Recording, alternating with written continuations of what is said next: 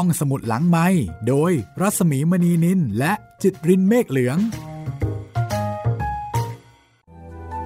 สวัสดีค่ะ ต้อนรับคุณผู้ฟังเข้าสู่รายการห้องสมุดหลังใหม่นะคะ เจอเจอกันที่นี่ค่ะนำเรื่องดีๆ มาถ่ายทอดให้คุณได้ฟังเพลินๆทางเสียง ฟังแล้วติดอกติดใจชอบอกชอบใจจะไปอ่านเอง ก็ยิ่งดีนะคะ แล้วก็เหมาะสำหรับคนที่อาจจะไม่มีเวลาอ่านเอง หรือว่าไม่สะดวกจะอ่าน อาจจะมีปัญหาเรื่องสายสายตาหรือว่าอาจจะไม่มีเวลา ก็สามารถที่จะติดตามฟังได้ จากรายการนี้จากห้องสมุดที่อ่านให้คุณได้ฟังกัน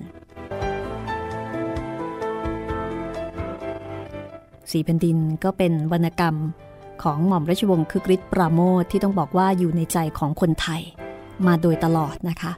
แล้วก็ถือได้ว่าเป็นตำรับตำราที่นักศึกษาต่างชาติที่ต้องการจะเรียนรู้ภาษาไทย แล้วก็วัฒนธรรมไทย ประวัติศาสตร์ไทย ในช่วงเวลาไม่นานนักเนี่ยต้องอ่าน มีเพื่อนที่เป็นชาวต่างชาตินะคะ หลายคนนี่เขาอ่านสี่แผ่นดินนะ เป็นการเรียนรู้ภาษาไทยอีกทางหนึ่งที่สนุกแล้วก็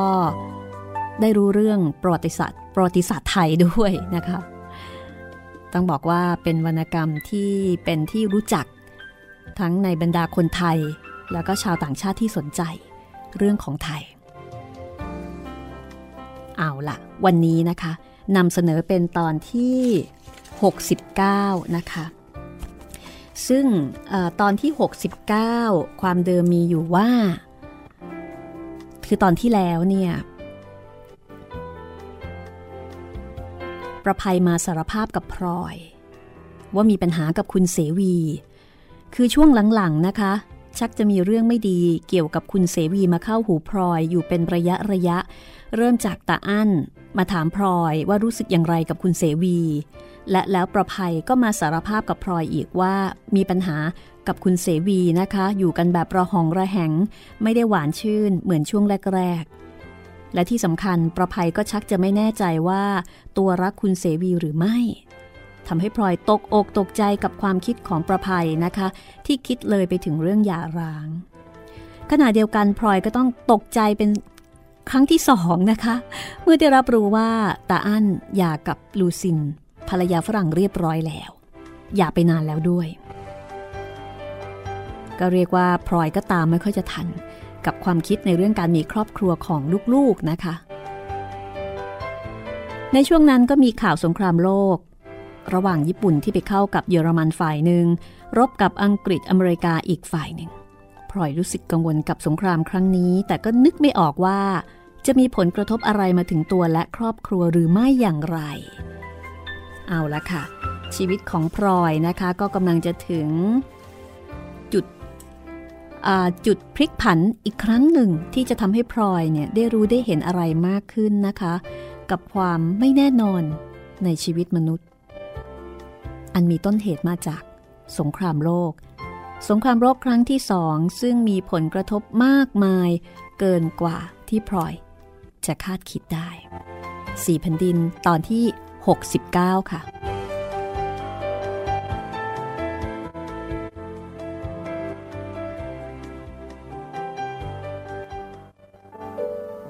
ปีนั้นทั้งตาอั้นและคุณเสวี เป็นกรรมการในงานฉลองรัฐธรรมนูญ ซึ่งจัดเป็นการโมโหรานเหมือนกันทุกปีพลอยจำได้ว่าในคืนวันที่ 7 ธันวาคม เป็นคืนลองไฟนะคะ ในงานรัฐธรรมนูญ ทั้งตาอั้นประภัยและคุณเสวีต่างก็นัดกันว่าจะไปดูงานแล้วก็ชวนพลอยไปด้วย เพราะว่าเป็นคืนคล้ายๆกับเป็นคืนซ้อมนะคะ ไม่ต้องเบียดคนมาก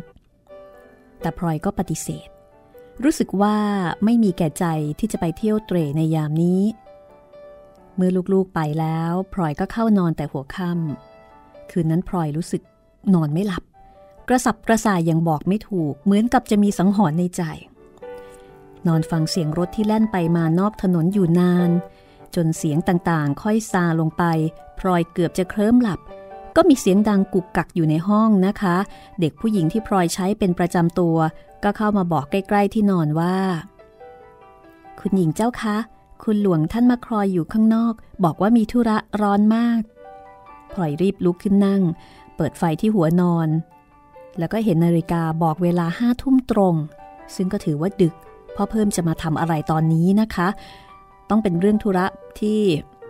เป็นธุระร้อนแน่ๆ ถ้าไม่อย่างนั้นเนี่ยพ่อเพิ่มคงไม่มาดึกดึกดื่นดื่นขนาดนี้ พลอยก็รีบลุกเดินออกมาข้างนอกด้วยความไม่สบายใจ พอมาถึงพ่อเพิ่มก็นั่งตีสีหน้าไม่สบายอยู่ที่ห้องข้างนอก ห้องนั้นมีแสงสว่างสลัว เพราะว่าเปิดไฟฟ้าดวงเล็กที่ริมฝาเอาไว้ดวงเดียว พลอยเดินเข้าไปใกล้ตัวพ่อเพิ่ม แล้วก็ถามด้วยน้ำเสียงที่ซ่อนความตื่นเต้นว่า มีเรื่องอะไรกันคุณหลวง ถ้าจะเกิดเรื่องใหญ่เสร็จแล้วละแม่พลอย ญี่ปุ่นตามห้างร้านในนี้ มันลุกขึ้นแต่งทหารกันเต็มไปหมดไอ้คุณหลวง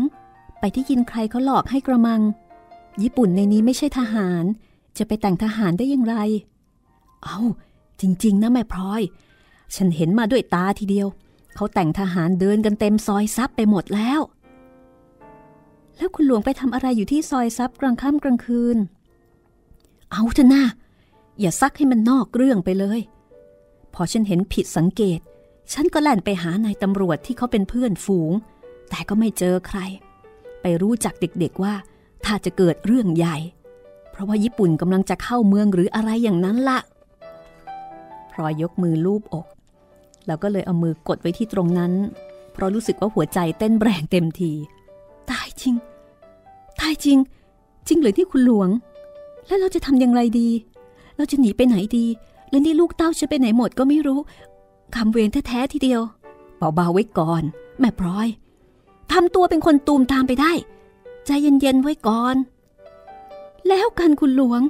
คุณหลวงบอกฉันเองว่ากำลังจะเกิดศึกเหนือเสือใต้ แล้วกลับมาบอกไม่ใช่ฉันตื่น มันก็ยังไม่ถึงขนาดนั้นหรอก ยังมีเวลาอยู่ ยังมีเวลาที่จะพูดจาคิดอ่านตระเตรียมอะไรทัน เวลานี้ก็ดึกแล้ว แม่พลอยจะนอนเสียก่อนก็ยังได้ ฉันยังไม่กลับหรอกจะอยู่เป็นเพื่อน โธ่ฉันจะมีแก่ใจไปหลับนอนได้อย่างไร ว่าแต่คุณหลวงเถอะมานั่งอยู่ที่นี่ไม่ห่วงทางบ้านบ้างเหรอ ไม่เป็นไรหรอกเรื่องนั้นน่ะญาติโยมเขามีถมไป ถึงฉันจะอยู่ไม่อยู่ก็เท่ากัน ป่านนี้ก็นอนหลับกันอุตุไปหมดแล้วไม่รู้เรื่องหรอก แม่พลอยอยู่บ้านคนเดียว ฉันจะอยู่เป็นเพื่อนก่อนพลอยนึกขอบใจพ่อเพิ่มเป็นที่สุด แต่ขณะนั้นก็ไม่มีใจคอจะพูดว่ากระไรได้ถูก ได้แต่ลงนั่งใกล้ๆพ่อเพิ่ม แล้วก็อยู่เงียบๆไม่ได้พูดจาว่ากระไร หยิบหมากขึ้นใส่ปากเคี้ยวแก้กลุ้ม ส่วนพ่อเพิ่มก็นั่งสูบบุหรี่ กระแอมกระไอไปตามเรื่อง ถ้าเป็นสมัยนี้พลอยก็คงรีบไปเปิดสมาร์ทโฟน หรือไม่ก็แท็บเล็ตนะคะ เพื่อที่จะเช็คข่าวในโซเชียลมีเดียว่าเกิดอะไรขึ้นซึ่งก็น่าจะรู้ผลได้อย่างรวดเร็วทันใจนะ ตอนนั้นเป็นเวลาดึกกันนะคะ เพราะว่าห้าทุ่มเสร็จเสร็จมีเสียงรถยนต์วิ่งไกลๆหลายหน ด้วยความเร็วสูง มีเสียงไก่ขันยามดังขึ้นเป็นระยะระยะ ในที่สุดก็มีเสียงรถแล่นเข้ามาในบ้าน พลอยก็รีบลุกขึ้นไปชะโงกหน้าต่างดู เห็นประภัยลงมาจากรถแต่คนเดียวพลอยก็ร้องเรียกเบาๆจากบนตึก ประภัยแงหน้ามาดู แล้วก็เดินขึ้นบันไดเข้ามาหาในห้อง ปรากฏว่าประภัยมาคนเดียว พี่อั้นกับคุณเสวีไปไหนประภัยทำไมไม่กลับมาด้วยกันพลอยรีบถามขึ้นก่อน มีคนเขามาตาม ไปจัดงานรัฐธรรมนูญพร้อมกันทั้งสองคนค่ะ บอกว่ามีราชการด่วนให้ไปเดี๋ยวนั้นภัยก็เลยกลับมาก่อน นี่คุณแม่รู้เรื่องแล้วหรือยังคะ รู้แล้วลูก คุณลุงมาบอก แล้วนี่เราจะทำยังไงกันดี คุณเสวีเขาสั่งให้ภัยมาบอกคุณแม่ว่า ไม่ต้องตกใจ ญี่ปุ่นเข้ามาฐานมิตร เขาคงไม่มาทำอะไรเราหรอกค่ะ ประภัยพูดต่อ คุณเสวี แล้วคุณเสวีจะไปรู้ใจเขาได้อย่างไรลูก พลอยถามอย่างสงสัย ก็เห็นเขามีเพื่อนเป็นญี่ปุ่นอยู่มาก เขาคงรู้กระมังคะ ประภัยพูดแล้วก็ยกมือขึ้นปิดปากหาว เพราะว่าตอนนั้นก็ดึกมากแล้วนะคะ ระหว่างนี้ก็คงไม่มีอะไร ภัยง่วงเหลือเกิน จะขอไปนอนก่อน ถ้าคุณแม่มีอะไร ให้เด็กไปปลุกก็แล้วกันนะคะ และประภัยก็เดินจากห้องลงบันได กลับไปเรือนของตน เสียงพ่อเพิ่มหัวเราะเบาๆ แม่พร้อยควรจะเอาอย่างลูกสาวเขาบ้าง ระหว่างนี้ไม่มีอะไร ก็เข้าไปนอนซะบ้าง ฉันทำไม่ได้หรอก ฉันไม่ได้คอทั้งสันหลังเหล็กเหมือนคนสมัยนี้ ถึงจะนอนก็คงไม่หลับอยู่นั่นเอง พลอยก็เลยนั่งอยู่สองคนกับพ่อเพิ่มจนรุ่งสว่างนะคะ และแม้แต่หลังอาหารเช้าแล้วตาอั้นกับคุณเสวีเนี่ยก็ยังไม่กลับทำให้พลอยยิ่งเพิ่มความกระวนกระวายใจยิ่งขึ้น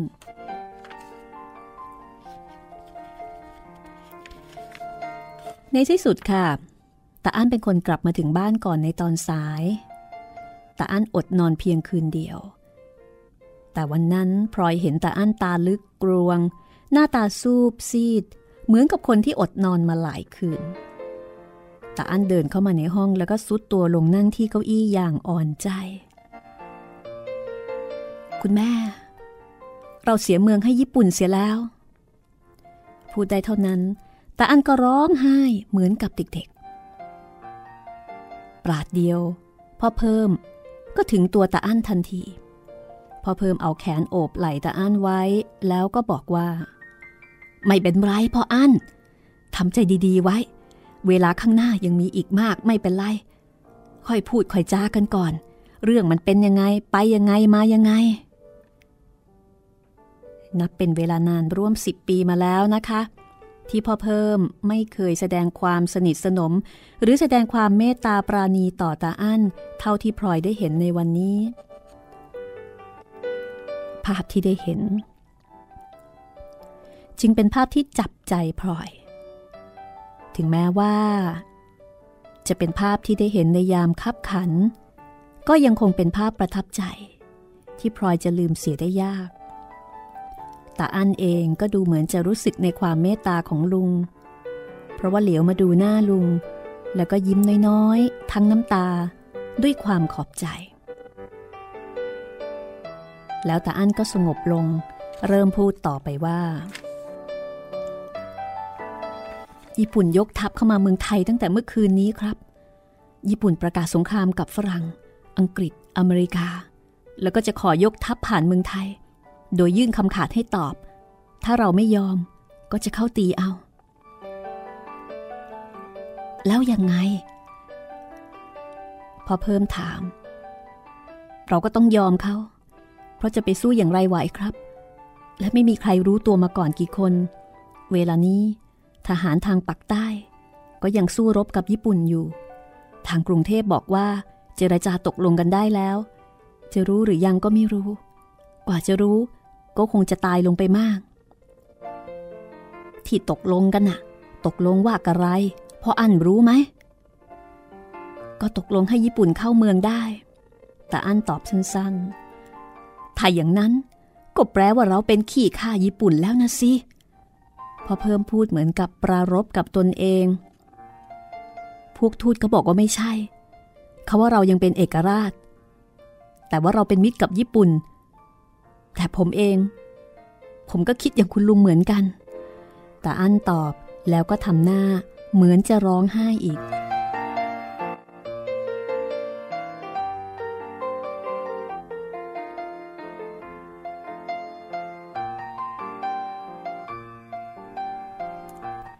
อเพิ่มมองดูตาอั้นอย่างเลื่อมใส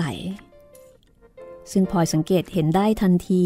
เพราะว่าพ่อเพิ่มมีได้มองตาอั้นอย่างนี้มานานแล้ว ที่ผ่านมา พ่อเพิ่มมีแต่มองตาอั้นด้วยสายตาที่ระแวงสงสัย กินใจ ครั้งนี้เป็นครั้งแรกที่พลอยได้ยินจากปาก คือเป็นครั้งแรกนะคะ ที่พลอยได้เห็นว่าตาอั้นกับพ่อเพิ่มเนี่ย มีความคิดเห็นลงรอย คล้อยไปในทางเดียวกัน โดยเฉพาะเป็นครั้งแรกที่ได้ยินจากปากว่าตาอั้นเนี่ยเห็นด้วยกับพ่อเพิ่ม เพราะว่าปกติแล้วตาอั้นกับพ่อเพิ่มนี่คิดเห็นไปคนละทางทีเดียวทำให้พลอยนึกขอบใจเทพยดาฟ้าดินอยู่ครันครันว่าลูกกับพี่ชาย เริ่มจะกลมเกลียวกันได้อีก ทันใดนั้นพลอยก็คิดถึงตาออดขึ้นมาทันที จากการที่ตาอั้นบอกว่า ญี่ปุ่นกับไทยกำลังรบสู้กัน อยู่ทางปักใต้ และตอนนี้ตาออสก็อยู่ที่ปักใต้ อันเมื่อกี้อันว่าเขารบกันอยู่ที่ปักใต้ไม่ใช่เหรอ ผมก็ได้ข่าวว่าอย่างนั้น กว่าจะติดต่อให้เลิกกันได้ ก็คงต้องกินเวลา เพราะเวลานี้ยังไม่รู้ว่าใครเป็นใคร อะไรอะไร ก็คงจะชะงักไปหมด ตายจริง ตายแล้วตาออดอยู่ที่ปักใต้ป่านนี้จะเป็นอย่างไรก็ไม่รู้ ปุโถเอ้ย แม่พลอยนี่ก็ช่างเหลือเกินจริง ๆ เขาพูดกันเรื่องเสียบ้านเสียเมือง นี่กลับไพร่ไปห่วงเอาลูก ราวกับว่าพอออสแกเป็นเด็กๆ แกไม่เป็นไรหรอก โตเป็นผู้ใหญ่แล้ว โธ่ก็ลูกฉันทั้งคนนี่คุณหลวง แล้วก็ยังมีตาอ้นอยู่ทางปากใต้อีก ตาออสก็ช่างเถิด พอจะหนีซุกซ่อนไปได้ เพราะว่าไม่ได้ติดคุกติดแล้ว แต่ตาอ้นนั้นเขาจะล่ามโซ่ล่ามตรวนเอาไว้อย่างไรก็ไม่รู้ ป่านนี้คงจะตายเสียแล้วกระมัง พูดจบพลอยก็เริ่มร้องไห้ทันที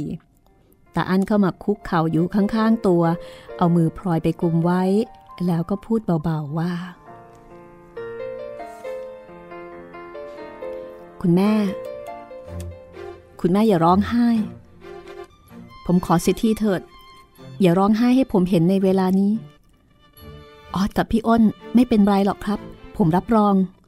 เพราะว่าญี่ปุ่นรบกับทหารไทยอยู่ที่สงขลา แต่ออสไม่ได้อยู่ที่สงขลา ไปทำเหมืองอยู่แถวแถวพังงา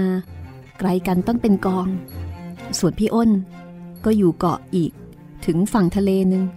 ญี่ปุ่นยังไปไม่ถึงแน่ๆ คุณแม่ไม่ต้องเป็นห่วง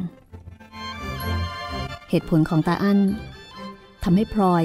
ค่อยคลายใจลง พอจะนั่งสงบเป็นปกติอยู่ได้ต่อไปตาอั้นกลับไปนั่งพูดกับพ่อเพิ่มเบาๆ ตอบคำถามที่พ่อเพิ่มตั้งอยู่เรื่อยๆ ลุงหลาน มีหน้าตาเศร้าหมอง ความทุกข์ ความอัปยศความหมดหวังคับแค้นในใจทำให้พ่อเพิ่มและตาอั้นกลับหันหน้าเข้าหากัน เป็นน้ำหนึ่งใจเดียวกันได้ เหมือนเมื่อครั้งก่อนนานมาแล้วพลอยได้แต่นั่งอยู่เงียบๆเพราะเรื่องที่เกิดขึ้น ดูจะมีทั้งขนาดและน้ำหนักที่ใหญ่โต เกินกว่าที่พลอยจะสามารถวินิจฉัย หรือว่าตัดสินอย่างไรได้พลอยนึกว่า ต่อไปนี้ชีวิตของตนจะเป็นอย่างไรนั้น สุดแล้วแต่พี่น้องหรือลูกเต้าที่เป็นผู้ชาย ถ้าพลาดจากนั้น ก็สุดแล้วแต่บุญกรรมจะบันดาลให้เป็นไป และขณะที่นั่งกันอยู่นั้นเอง คุณเสวีลูกเขยของพลอย ก็เดินเบาๆเข้ามาในห้อง โดยไม่มีใครรู้ตัว ตามแบบที่เคยทำอยู่เสมอพลอยเหลือบเห็นคุณเสวีก่อนคนอื่น และสังเกตได้ทันทีว่า หน้าตาของคุณเสวีนั้น ช่างผิดไปจากตาอั้นเสียนี่กระไร เพราะคุณเสวีมีหน้าตาแจ่มใส เบิกบานมีได้มีร่องรอยของความเหน็ดเหนื่อยร่วงโรย จากการอดหลับอดนอนคืนยังรุ่ง และมิได้มีริ้วรอยของความทุกข์ที่ปรากฏอยู่บนใบหน้าของตาอั้นเลย แม้แต่น้อย พักกันสักครู่นะคะ แล้วเดี๋ยวกลับมาติดตามกันว่าเหตุไฉนคุณเสวี จึงดูไม่ได้ทุกข์ร้อนเหมือนกับพ่อเพิ่มและตาอั้น ห้องสมุดหลังไม้โดยรัสมีมณีนินและจิตรินเมฆเหลือง กลับเข้ามาฟังกันต่อนะคะในช่วงที่ 2 ของตอนที่ 69 ค่ะกำลังตื่นเต้นกันเลยทีเดียวนะคะหมายเหตุการณ์นี้มันก็หมุนเวียนเปลี่ยนผ่านเข้ามา คล้ายๆเดิมนะคะ กับการที่การเมืองจะเป็นเรื่องที่ทำให้การบ้านเนี่ยวุ่นวายทำให้คนในครอบครัวผิดใจหมางใจกัน พ่อแม่ ลูก สามีภรรยา ถ้าความคิดเห็นทางการเมืองไม่ตรงกัน ก็หมางใจกันได้ง่าย ๆ มีผลต่อความสัมพันธ์นะคะ นับภาษาอะไรกับคนอื่น ในกรณีนี้คุณเสวี ดูเหมือนว่าจะมีอะไรบางอย่างไม่ชอบมาพากลนะคะ ต้องลองติดตามกันว่า คุณเสวีที่ตอนหลังๆเนี่ยแม้แต่ตาอั้นก็เริ่มไม่ไว้ใจ เริ่มรู้สึกว่าตัวเองไม่รู้จักคุณเสวีเลย คุณฟังเคยเจอความรู้สึกอย่างนี้ไหมคะ ที่คิดว่ารู้จักใครบางคน รู้จักดี แต่พอเวลาผ่านไปกลับรู้สึกว่าเราไม่รู้จักเขาหรือเธอเลย กลายเป็นคนแปลกหน้าไป คุณกำลังติดตามรายการห้องสมุดหลังใหม่กับดิฉันรัศมีมณีนินนะคะ กับ 4 แผ่นดินตอนที่ 69 ช่วงที่ 2 ทางวิทยุไทย PBS ออนไลน์ วิทยุข่าวสารสาระเพื่อสาธารณะและสังคมค่ะ สามารถที่จะฟังย้อนหลังแล้วก็ดาวน์โหลดได้นะคะ เอาละถ้าพร้อมแล้ว เราไปฟังกันต่อเลยก็แล้วกันนะคะ ว่าตาอั้นจะถามคุณเสวีว่าอย่างไร เกี่ยวกับเหตุการณ์ที่เกิดขึ้นที่ญี่ปุ่นเนี่ยยกพลขึ้นบกที่ประเทศไทย และคุณเสวีจะตอบว่าอย่างไร เหตุไฉนคุณเสวีจึงมีหน้าตาที่แช่มชื่นผ่องใสไม่เหมือนกับ ตาอั้นแล้วก็พ่อเพิ่มที่เป็นทุกข์กับเหตุการณ์นี้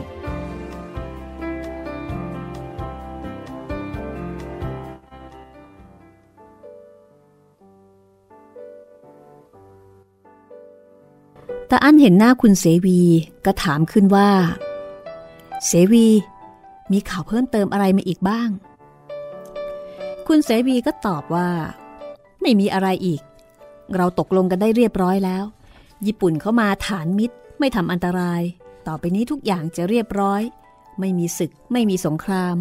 บ้านเมืองก็ไม่เสียหาย ผู้คนไม่ต้องล้มตาย และญี่ปุ่นเขาก็จะเห็นใจเราจะต้องช่วยเราอีกมาก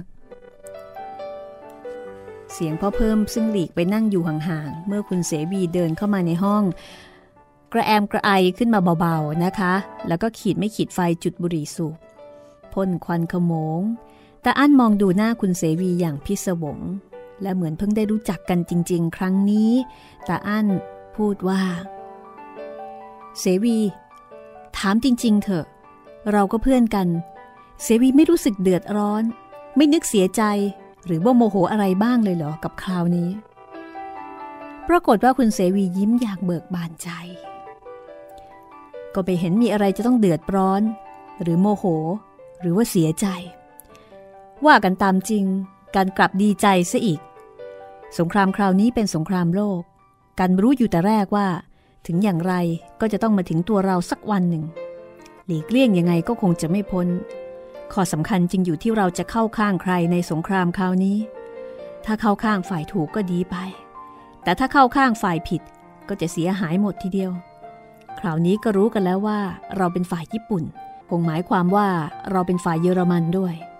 กันจึงดีใจมาก เพราะเราเป็นฝ่ายที่เขามีกำลัง ซึ่งกำลังจะชนะสงครามในที่สุด เสียงพ่อเพิ่ม กระแอมเบาๆอีกครั้งหนึ่งนะคะพลอยรู้ดีว่าสิ่งที่มาติดคอพ่อเพิ่มทำให้ต้องกระแอมกระไอนะ่ะไม่ใช่วัตถุอื่นใด นอกจากความไม่ศรัทธาในคำพูดของคุณเสวี เสียงตาอันพูดขึ้นอย่างไม่สบายใจว่า กันยังไม่เข้าใจ ว่าเสวีหมายความว่ายังไง กันรู้แต่ว่าญี่ปุ่นยกทัพเข้ามาในเมืองไทย แต่ทำไมเสวีถึงพูดเลยไปว่าเราเป็นฝ่ายไหนฝ่ายไหน สงครามคราวนี้ ถึงญี่ปุ่นจะยึดเมืองเราได้ แต่ก็ไม่ได้แปลว่าเราจะต้องเป็นฝ่ายญี่ปุ่น คุณเสวีตอบว่า ถ้าเราปล่อยให้เขายึดเฉยๆ โดยไม่เข้าเป็นพวกเขา ก็เท่ากับว่า เรายอมเป็นเมืองขึ้นของญี่ปุ่น เราจะต้องลำบาก เพราะเขาจะเข้ามาโดยไม่มีความเกรงใจอะไรเลย แต่ถ้าเราเป็นพันธมิตรกับญี่ปุ่น เขาก็จะต้องเกรงใจเราไม่มากก็น้อย เรื่องนี้ดูไม่น่าจะเป็นปัญหาอะไร อันก็ควรจะรู้ดีว่า เราสู้เขาไม่ได้แน่ ถ้าขืนสู้ก็เท่ากับรอเรายอมทำลายทุกอย่างที่เรามี ไม่มีวันจะสร้างสมขึ้นใหม่ได้เหมือนเก่าอีกต่อไป กรุงเทพจะราบเป็นหน้ากรองไปภายในวันเดียว ผู้คนจะล้มตายมากสุดที่จะประมาณได้ แล้วเขาก็ยังจะเข้ามาได้อยู่นั่นเอง แต่ไหนๆเขาก็เข้ามาแล้ว เราจะทำเรื่องร้าย ให้กลายเป็นดีไม่ดีกว่าเหรอ นี่คือความคิดของคุณเสวีนะคะ พอเพิ่มอดไม่ได้ค่ะ พ่อเสวี พ่อเสวีพูดราวกับว่า ไม่มีฝรั่งเหลืออีกแล้วในโลกนี้ เมื่อญี่ปุ่นรบกับฝรั่ง และเราเข้าข้างญี่ปุ่น ก็แปลว่าเราจะต้องรบกับฝรั่งด้วย พอเสวีว่าเราจะไปสู้เขาไหวหรือ คุณเสวีหัวเราะ คุณลุงถามอย่างนั้นก็ควรอยู่หรอกครับ เพราะว่าคุณลุงเกิดมาในสมัยที่เราต้องกลัวฝรั่ง จนแทบกระดิกตัวไม่ได้ แต่เดี๋ยวนี้สมัยนั้นผ่านไปแล้ว ฝรั่งจะไม่มีเหลือในตะวันออกอีกต่อไป อีกหน่อย ญี่ปุ่นก็จะไล่ไปหมด แล้วฝรั่งก็จะไม่กลับมาอีก คุณลุงอย่าวิตกเรื่องฝรั่งเลยครับ ฝรั่งเดี๋ยวนี้ไม่น่ากลัวเหมือนฝรั่งเมื่อก่อนซะแล้ว เวลานี้ ญี่ปุ่นกำลังตีฟิลิปปินส์ของอเมริกัน และกำลังเข้าโจมตีมาลายูของอังกฤษ จากนั้นก็จะไปพม่าและชวา เกาะบอร์เนียวและอินเดีย เขาเข้าตีทุกด้านพร้อมกันหมด ถ้าคุณลุงรู้จักน้ำใจทหารญี่ปุ่นแล้ว คุณลุงก็จะต้องรู้ว่า ฝรั่งไม่มีทางสู้ได้ ผมว่าต่อไป ออสเตรเลียที่เป็นเมืองฝรั่งนั้น ก็จะต้องตกเป็นของญี่ปุ่นสักวันหนึ่ง คอยดูกันไปเถิดในเอเชียนี้ต่อไป ก็จะมีแต่ญี่ปุ่นกับเราเท่านั้นที่จะเป็นชาตินำเพราะเราไหวตัวทันแล้วก็เข้ากับเขาเสียตั้งแต่แรก ใครไม่ร่วมมือกับญี่ปุ่นเวลานี้ ก็เท่ากับไม่รักชาติ ตาอั้นเอามือตบโต๊ะอย่างแรง มากไปเสียแล้วนะ เสวี กันรู้แล้วว่า เสวีเป็นพวกญี่ปุ่น แต่อย่ามาเที่ยวว่าคนอื่นเขาไม่รักชาติ ใครๆก็รักชาติด้วยกันทั้งนั้น แล้วคนที่เขารักชาติจริง ๆ เขาก็จะต้องว่าเสวีนั่นแหละ เป็นคนขายชาติให้ญี่ปุ่น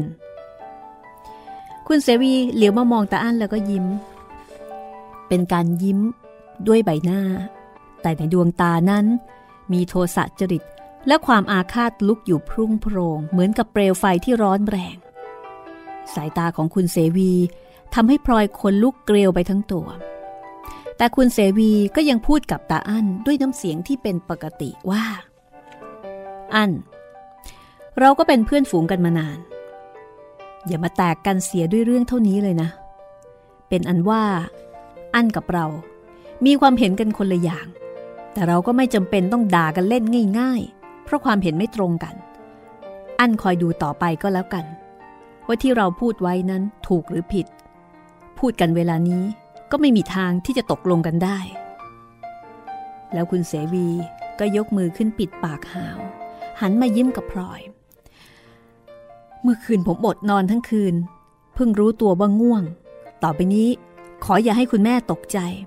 หรือเป็นห่วงอะไรทั้งสิ้น มีอะไรก็บอกผมได้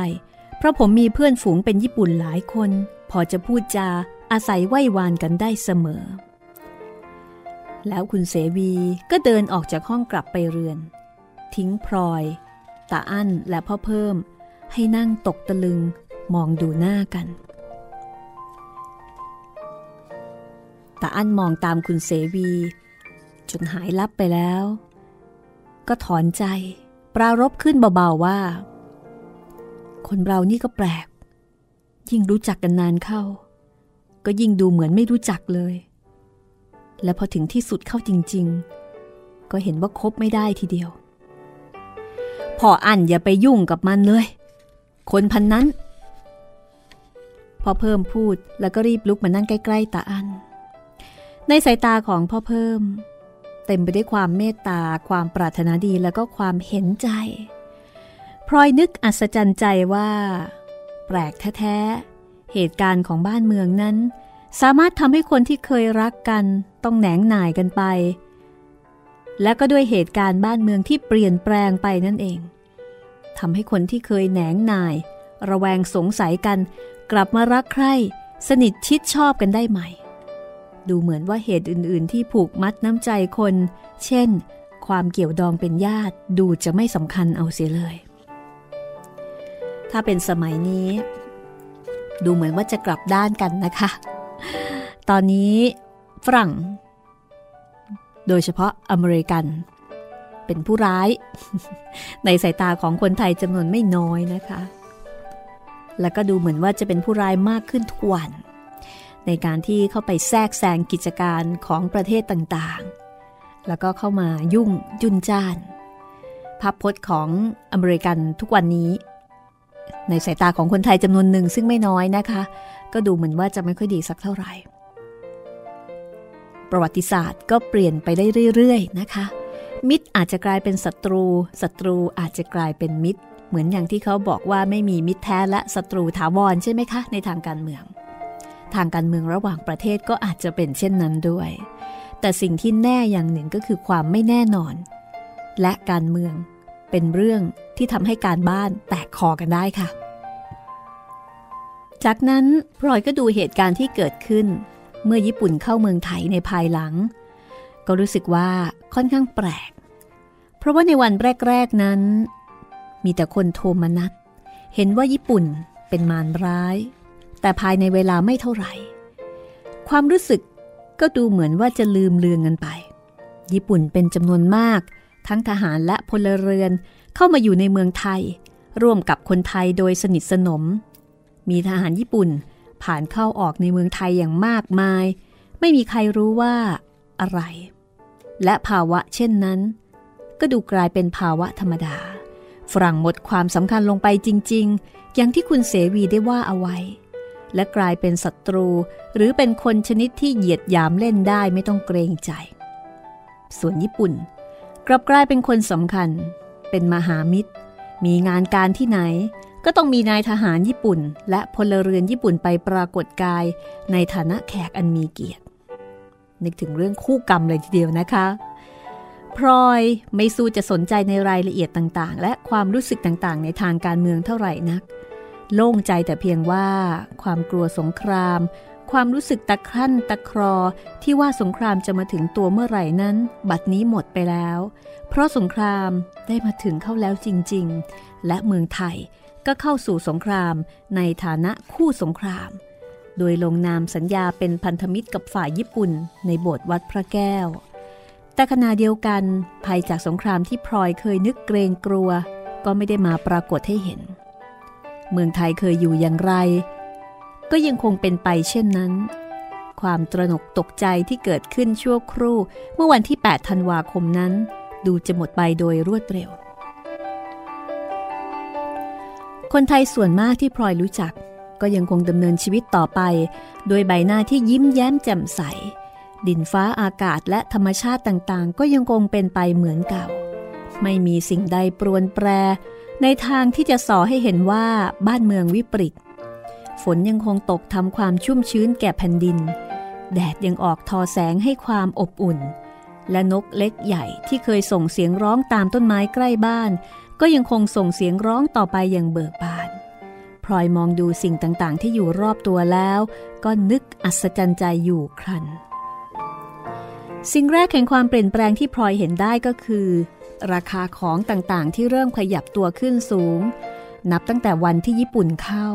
แต่อาการเช่นนี้พลอยก็เห็นว่าเป็นของธรรมดา เพราะว่าเมื่อสงครามโลกครั้งก่อนก็เป็นเช่นนั้น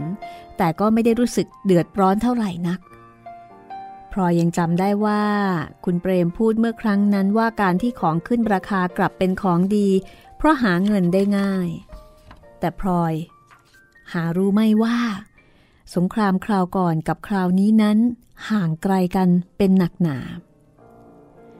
สิ่งที่สังเกตเห็นอีกอย่างหนึ่งก็คือ บางคน เริ่มจะร่ำรวยขึ้นอย่างผิดหูผิดตา คนที่เห็นได้ชัดที่สุดก็ไม่ใช่ใครนะคะ ลูกเขยของพลอยเอง คุณเสวีค่ะ เพราะว่าตอนนี้นอกจากทำราชการแล้ว คุณเสวียังเที่ยวซื้อขายสินค้าต่างๆแล้วก็มีความสัมพันธ์ในทางการค้าขายกับญี่ปุ่นอย่างใกล้ชิด วันหนึ่ง ขณะที่พลอยนั่งคุยอยู่กับประภัยสองคนตาอั้นก็เข้ามาร่วมวงคุยด้วย แล้วตาอั้นก็ถามประภัยว่า ประภัยเขาว่าหมูนี้ผัวกรวยนักไม่ใช่เหรอไผ่ไม่รู้เรื่องอะไรทั้งนั้น อ้าว เป็นผัวเมียกันทำไมถึงไม่รู้เรื่อง คุณเสวีเขาไม่เคยบอกอะไรกับภัยเลย โดยเฉพาะเรื่องการทำมาหากินของเขา เขาเคยถามแต่ภัยว่า คุณแม่มีทรัพย์สมบัติอะไรอยู่ที่ไหนบ้าง ครั้นภัยบอกว่าภัยไม่รู้ไม่สนใจ เขาก็ดุหาว่าไม่เป็นผู้ใหญ่ อีกหน่อยจะยากจนไม่รู้ตัว จนภัยรำคาญจะตายอยู่แล้ว อย่างนั้นก็แล้วไปเถอะ พี่ถามดูอย่างนั้นเอง เพราะได้ข่าวว่า คุณเสวีของประภัยเขารวยมาก เพราะว่าค้าขายกับญี่ปุ่น มีหน้าล่ะ เขาถึงรักกับญี่ปุ่นนักตาอันพูดทิ้งท้ายเอาไว้แต่เพียงเท่านั้น แต่ก็มากพอที่พลอยจะจับหางเสียงได้ว่าตาอั้นไม่พอใจ และตาอั้นก็ไม่ชอบคุณเสบีเหมือนเมื่อก่อน ความสงสัยกินใจแล้วก็รังเกียจจนออกนอกหน้าทำให้ตาอั้นกลับคิดถึงน้องชาย วันหนึ่งตาอั้นพูดกับพลอยว่า คุณแม่ได้ข่าวจากออสบ้างหรือไม่ เป็นยังไงบ้าง ออสเขาไม่เคยเขียนหนังสือถึงผมเลย อันก็รู้ดีว่า ออสแกขี้เกียจเขียนหนังสือออกจะตายไป แต่แม่เองก็ยังนานๆ ได้หนังสือแกทีหนึ่งไม่มีอะไรหรอก เห็นว่าสุขสบายดีทุกอย่างพลอยก็พูดแก้ตัวแทนตาออสนะคะ ความจริงผมไม่อยากให้ออสไปอยู่ไกลบ้านเวลานี้เลย ถ้าเวลาบ้านเมืองปกติดีก็ไม่เป็นไร แต่อยู่ในเวลาศึกสงครามแบบนี้ผมไม่สบายใจ อยากให้มาอยู่ใกล้ ๆ กันมากกว่า มีอะไรจะได้ปรึกษาหารือกันได้ เราก็มีอยู่ด้วยกันไม่กี่คน แม่ก็คิดอย่างนั้นเหมือนกันอั้น แต่ไหนๆก็จะพูดกันแล้ว แม่ก็จะพูดด้วยความจริง ที่ตาออสออกจากบ้านไปนั้น เห็นจะเป็นเพราะความน้อยใจพี่น้องมากกว่าอย่างอื่น ถ้าอันอยากให้น้องกลับ อันก็ควรจะเขียนจดหมายไปถึงน้อง ไปพูดจากับเขา แม่รู้ว่าออสเป็นคนรักพี่รักน้อง ถ้าได้หนังสือจากอันแกก็คงพอใจ และถ้าอันขอให้แกกลับ แกก็คงจะกลับ แม่เอง ถ้าได้ลูกมาอยู่พร้อมหน้ากันเมื่อไหร่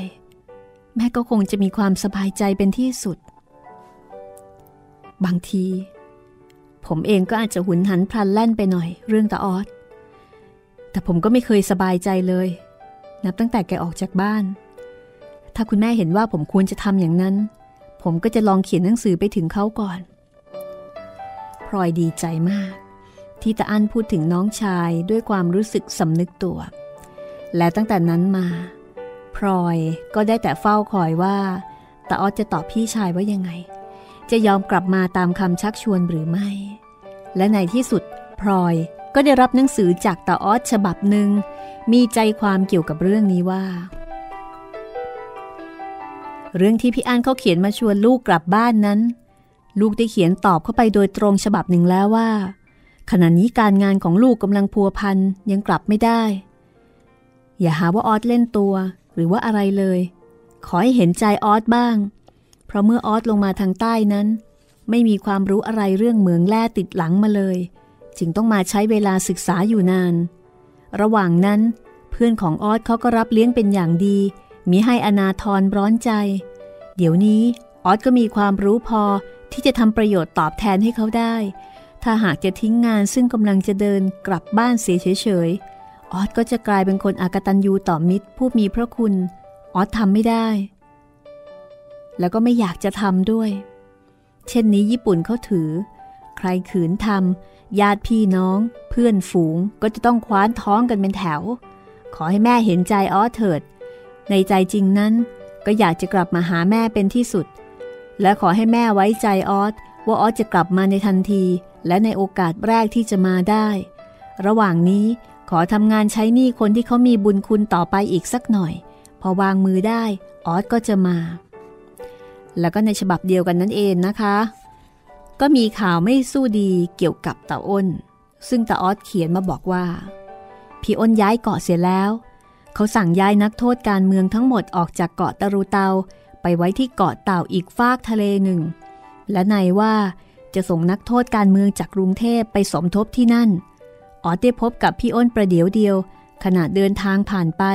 เขากระซิบบอกว่าที่เกาะเต่านี้คงจะแย่ ห็นจะไม่เหมือนตะรูเตา แต่จะจริงหรือไม่อย่างไรก็ต้องดูกันไปก่อน แม่อย่าเพิ่งวิตก เผื่อเป็นอย่างไรต่อไป ออสจะเป็นคนบอกมาเอง แม่อย่าไปเชื่อใครทั้งสิ้น ออสไม่ค่อยอยากเล่าอะไรต่ออะไรให้แม่ฟังเลย เพราะถ้าพูดไม่ดี ก็รู้ว่าจะทำให้แม่ต้องร้องไห้ ต่อไปนี้ แม่ต้องทำใจขอให้เข้มแข็ง อย่างที่เขาสอนกันอยู่ทุกวัน เพราะเมืองไทยเราเป็นมหาอำนาจขึ้นมาแล้ว ถ้าแม่ได้พบลุงเพิ่ม ช่วยถามด้วยว่า ฟังวิทยุหรือเปล่า ออสฟังได้ข่าวว่า ไทยตีเมืองเชียงตุงแตกวันนี้ พอรุ่งขึ้น นายเชมเบอร์เลน นายกรัฐมนตรีเมืองอังกฤษก็ลาออกเลย เราเก่งพิลึกละพลอยอ่านหนังสือตาออดแล้วก็ร้องไห้ไปหัวเราะไปอย่างที่เคยทำเสมอ แต่คราวนี้นะคะ นอกจากจะผิดหวังที่ตาออดยังไม่ยอมกลับบ้านแล้ว ยังรู้สึกกังวลในโชคชะตาแล้วก็ชีวิตของตาอ้น ซึ่งยังไม่รู้ว่าจะเป็นอย่างไรต่อไปอีก เมื่อตาอั้นมาบอกข่าวว่าตาออดยังกลับบ้านไม่ได้ตาอั้นก็พูดเปรยๆขึ้นว่า หรือออสเขาจะยังไม่หายโกรธผมก็ไม่รู้ ไม่จริงหรอกอั้นออสเขาเขียนบอกให้แม่ฟังเสียยืดยาว จดหมายก็ยังอยู่นี่ ไม่มีเสียงว่าออสจะโกรธอั้นเลย เขาติดเรื่องเกรงใจเพื่อนทางโน้นเท่านั้นเอง คิดคิดไปก็ดีเหมือนกัน ที่ออสยังไม่กลับทำไมล่ะอั้น ก็แม่เห็นอั้นพูดคราวก่อนว่า อยากจะให้ออสกลับ ทางผมนะ่ะไม่มีอะไรหรอกคุณแม่ แต่ทางกรุงเทพทางบ้านเราเนี่ย มันมีอะไรรกหูรกตาอยู่ แต่ออสกลับมาจะทนไหวหรือไม่ไหวก็ไม่รู้ ยิ่งเป็นคนเจ้าอารมณ์อยู่ด้วย อะไรรกหูรกตา แม่ก็ให้เขาคอยปัดกวาดอยู่เสมอ ดูก็เรียบร้อยดีนี่นา ตาอั้นหัวเราะ ไม่ใช่ของรกหรอกครับคุณแม่ แต่คนมันรกทำอะไรกันแปลกๆ ไม่เหมือนเมื่อก่อน ผมกลัวตาอ้อยแกจะรำคาญเท่านั้นเองแต่อันก็ พูดจาแบบเป็นปริศนานะคะพลอยซึ่งเป็นคนซื่อแล้วก็มองคนในด้านดี ก็ตามไม่ค่อยทัน อันหมายถึงใครกันแน่ แต่อันนิ่งอยู่ครู่หนึ่ง แล้วก็ตอบเบาๆว่า ก็นายเสวี ลูกเขยของคุณแม่นั่นแหละ ตั้งแต่ญี่ปุ่นขึ้นนี่ ดูผิดไปเป็นคนละคน วางก้ามทำท่าใหญ่โต เป็นคนสนิทของญี่ปุ่น จนผมรำคาญแทบจะทนไม่ได้ แน่ดูอันสิ เวลาจะคบกันชอบกัน แม่ก็ไม่รู้เรื่องด้วยสักหน่อย พอไม่ชอบกัน ก็มาซัดว่าเป็นลูกเขยของแม่ ราวกับว่าแม่เป็นคนไปหามาให้แต่อันหัวเราะ ผมเองก็ผิดอยู่มากในเรื่องนี้ เสวีเข้ามาในบ้านนี้ได้ก็เพราะผม เกิดชอบยายประภัยขึ้นมา ผมก็ไม่ขัดข้อง แต่เดี๋ยวนี้สังเกตดู ประภัยก็ไม่สู้จะมีความสุขนัก นั่นสิ แม่เองก็หนักใจเหมือนกัน ไม่รู้จะทำยังไงดี จะทำอย่างไรได้ เราเป็นผู้ใหญ่ก็ได้แต่นั่งดูไป ประภัยทนได้ก็ทนไป ทนไม่ไหวก็ต้องแยกกันไปข้างหนึ่ง อันก็เหมือนคนสมัยใหม่อื่น ๆ นั่นเอง เอะอะ ก็ดีแต่จะแตกจะร้าว ไม่ช่วยกันคิดสมานบ้างเลย ถ้าเป็นคนอื่น ที่สมานติด ผมก็อยากจะสมาน แต่จะให้ไปสมานน้ำกับไฟ หรือขมิ้นกับปูน ผมก็จนปัญญา ว่าที่จริง ประภัยของเรามันก็ไม่ใช่เล่นเหมือนกัน แต่อั้นพูดทิ้งท้ายไว้แต่เพียงเท่านี้ทำให้พลอยต้องคิด แต่ตาอั้นก็มีได้แสดงความเห็นอย่างไรต่อไปอีก เรื่องราวจะเป็นอย่างไรต่อไปนะคะ ทั้งสถานการณ์การเมืองและเรื่องการบ้าน เรื่องชีวิตคู่ของประภัย ติดตามได้ในตอนที่ 70 ตอนต่อไปของ4แผ่นดินวันนี้หมดเวลาแล้ว ลาคุณผู้ฟังไปก่อนนะคะ สวัสดีค่ะ ห้องสมุดหลังไม้โดยรัสมีมณีนินและจิตรินเมฆเหลือง